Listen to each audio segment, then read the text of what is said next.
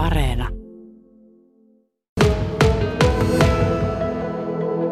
Markku Hukari, sä paljon täällä Elbassa aikaa vietät sekä työn puolesta että myös sitten ihan omalla ajalla, niin kuinka rakas paikka tämä Elba sulle on?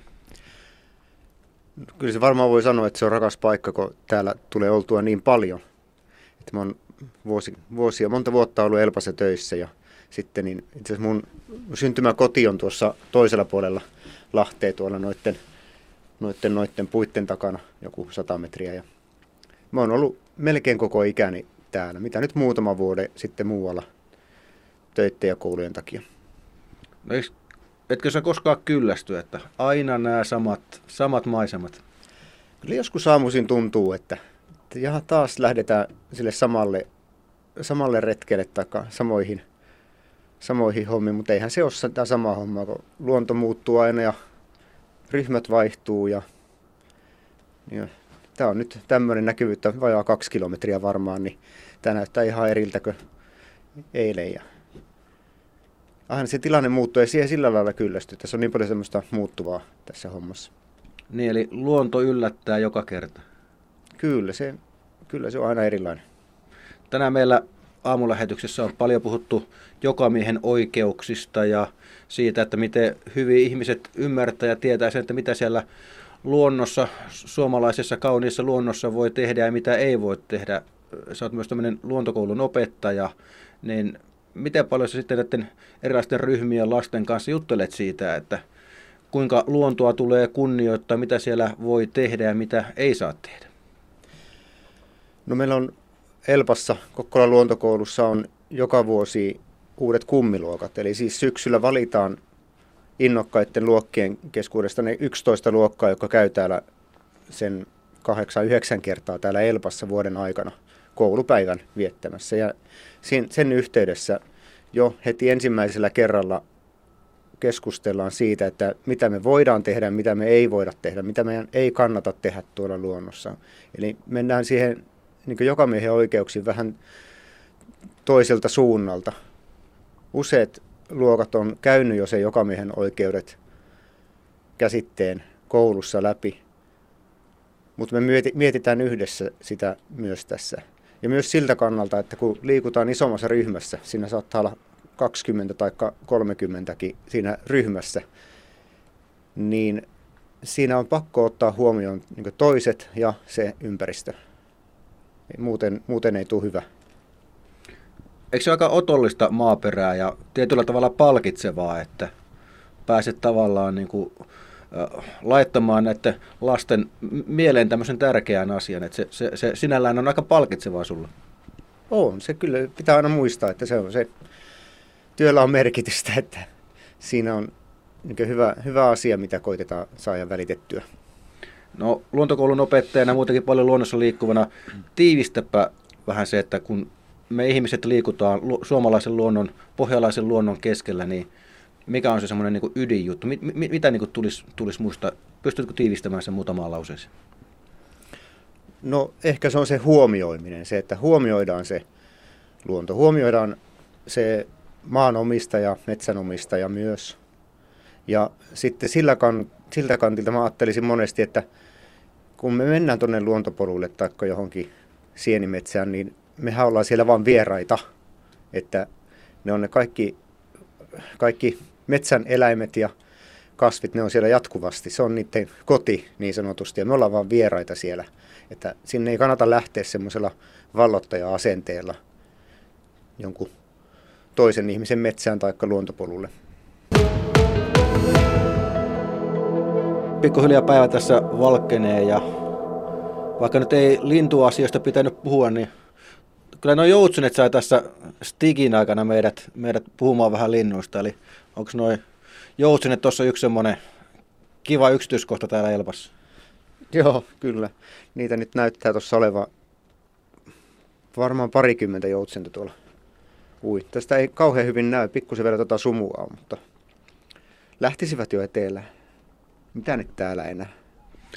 No ei ne, ei ne taida meitä, meitä, meitä ymmärtää, mutta hei, tässä sun mustelmissa on mainittuna orava. M- mitenkäs sun mustelmat ja oravat liittyy sun elämään?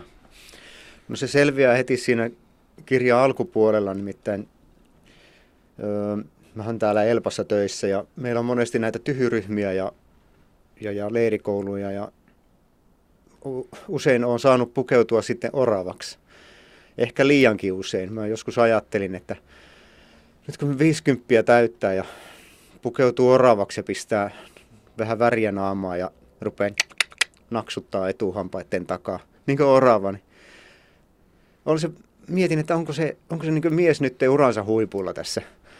Semmoinen karvaneen häntä hanurissa juoksee tuolla pitkin mettiä, mutta kyllähän se, se on vaan niin osa tätä hommaa, että pistetään asiakkaat viihtymään, että se on se homma. Joskus muistelin, että meidänkin työporukka on ollut täällä Elpassa tämmöisellä tyhypäivällä, mistä mainitsit. Näittekö siellä... oravan? Ei, ei nähty, mutta meillä oli semmoinen kisa, taisit järkätä, että oli tämmöisiä niin limsakoreja päällekkäin. Kilpailtiin mm. siitä, että kuka pääsee korkeimmalle, kuka kuikan pyrstön nostaisi, jos ei kuikka itse, niin mä voitin sen kisan. En muista niin, paljon, mitä kor- ko- ko- koreja oli, mutta, mutta, mutta sä oot kiipeilyohjaaja myöskin, niin tota, liittyykö tämä nimi myös vähän siihen?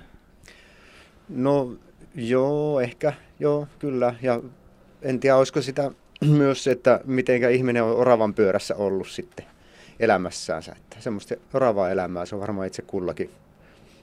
No minkä, minkä takia sä ajattelit, että nyt niitä muistelmia, mustelmia voisi laittaa niin kuin ylös ja julkaista vaikkapa tämmöisen kirjan? No se osittain varmasti semmoinen esimerkki, että niin mulla on paljon tuttuja ja ystäviä, jotka on kirjoittanut ja huomannut, että se ei ole mikään mahdoton homma. Sitten myös semmoinen homma, että, että no 50 täyttää ja mä en ole yhtään semmoinen, joka ostaisi moottoripyörän. Mä luultavasti tappaisi itteni sillä moottoripyörällä tuolla, tuolla mutkaisilla teillä, niin se on ehkä turvallisempaa kirjoittaa kirja. Ja se ei ole pelkästään niin mun muistelmia niin itsestäni, vaan siinä on paljon myös mitä muu, muuta on täällä ympärillä tapahtunut. Ja, ja semmoista ö, osittain tavallaan niin ajatuksen virtaa, jonka mä sitten koitin siivota semmoiseksi niin järkevään, järkevään niin, niin järjestykseen siinä, että, että se olisi vähän enemmän luettava. Kävitkö sä näitä sun muistelmia, tarinoita läpi niiden ihmisten kanssa, joiden kanssa sä olet kokenut niitä tässä elämän varrella? Kävitkö sä ennen julkaisua niitä yhdessä läpi?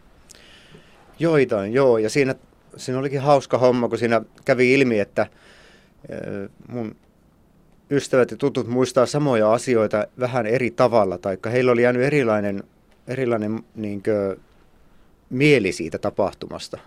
Ja sitten kävi myös niin ilmi, että jostain parinkymmenen vuoden takaa, jostain illanvietosta, niin jollain toisella ihmisellä oli niin muistoja asioista, mitä mä olin kokonaan unohtanut. Se oli ihan hauska, hauska käydä niin läpi ja jutella niiden kanssa. Mä olin muun muassa pelastanut yhden, yhden teatteriohjaajan hengen tuossa ja mä olin unohtanut sen kokonaan. Mutta nyt kun se asia tuli esille, niin niinhän se oli. Semmoinen pieni, pieni sattuma, jos mä olin oikeassa paikassa oikealla hetkellä. Sen nyt ei päässyt kyllä kirjaan se, se tapaus. Mutta onko tämä nyt just yksi niistä niinku hienoista jutuista tässä, että ta- tavallaan sä muistat ne asiat sitten, kun sä oot käynyt niitä läpi, tai joku lukee tämä sun kirja, joka siellä ehkä tunnistaa itsensä, niin sitten ta- ta- tavallaan se muistijälki saa ihan uusia värejä, kun joku tuleekin sanomaan, ja sä pääset palaamaan siihen hetkeen, siihen, vaikka siihen hetkeen, kun sä, ai niin joo, niinhän siinä kävikin. Joo, kyllä. Joo. Ihmisen aivot on varmaan sellaiset, että se muisto muuttuu ja se muisto muuttuu myös, kun sitä kertoo. Se, rupeaa, se muisto muuttuu semmoiseksi, miten se oli tullut, miten se on sulta suusta tullut ulos, vaikka se niin etääntyy sitä todellisesta tapahtumasta. Ja sitten ehkä se yksinkertaistuu. Monia asioita unohtuu siitä muistosta pois sitten. Markku Hukari, tämän kirjan kirjoittamisen jälkeen, niin jos sä rupeat funtsimaan, niin 50 mies, minkälaisen elämän sä oot tähän mennessä elänyt? No, mä oon ollut varmaan kyllä aika onnekas. Että monenlaisia hyviä asioita on sattunut ja, ja, ja niin, en mä tiedä. Eli, eli, eli oikeastaan tava, ta, tavallaan, onko se semmoinen rauhallinen olo siitä, mitä on vuosien varrella sattunut, että tavallaan sä oot tasapainossa itse elämän kanssa. Kyllä, kyllä niin voidaan sanoa. Nyt on ihan hyvä olla. Mitä sä sanot niille tyypeille, jotka tuolla radio, radio ääressä tälläkin hetkellä miettivät, että, että olisiko munkin elämä kirjoittamisen arvoinen, mutta en mä osaa, niin mitä sanoisit näille ihmisille? Kyllä kannattaa kirjoittaa ja ei, ei kannata pelätä sitä, että, että se, onko se nyt ihan justiin oikein. Siitä ei anneta numeroa varmaankaan. Ja, niin kuin, mullakin on aina ollut äidinkieli seitsemän koulussa. Ja mun oli hirveän vaikea kirjoittaa, kun oli puolitoista tuntia aikaa kirjoittaa jostain annetusta aiheesta, mutta sitten niin, kun sai omaan tahtiin ja oman mielen mukaan kirjoittaa, ja mä rohkaistuin siihen, mä en pelännyt sitä, että, että niin, tuleeko se nyt oikein tai väärin. Totta kai pitää vähän miettiä sitä, ettei ketään loukkaa liikaa, mutta niin, sitähän halutessaan saa sitten apua jossain pilkku, pilkkuja tämmöisissä asioissa. Ja, ja mun mielestä jokainen ihminen on sen kirja arvoinen, että kyllä jokaisella on varmasti niitä tarinoita, mitä kannattaa ja mitä voi pistää ylös tavalla tai toisella.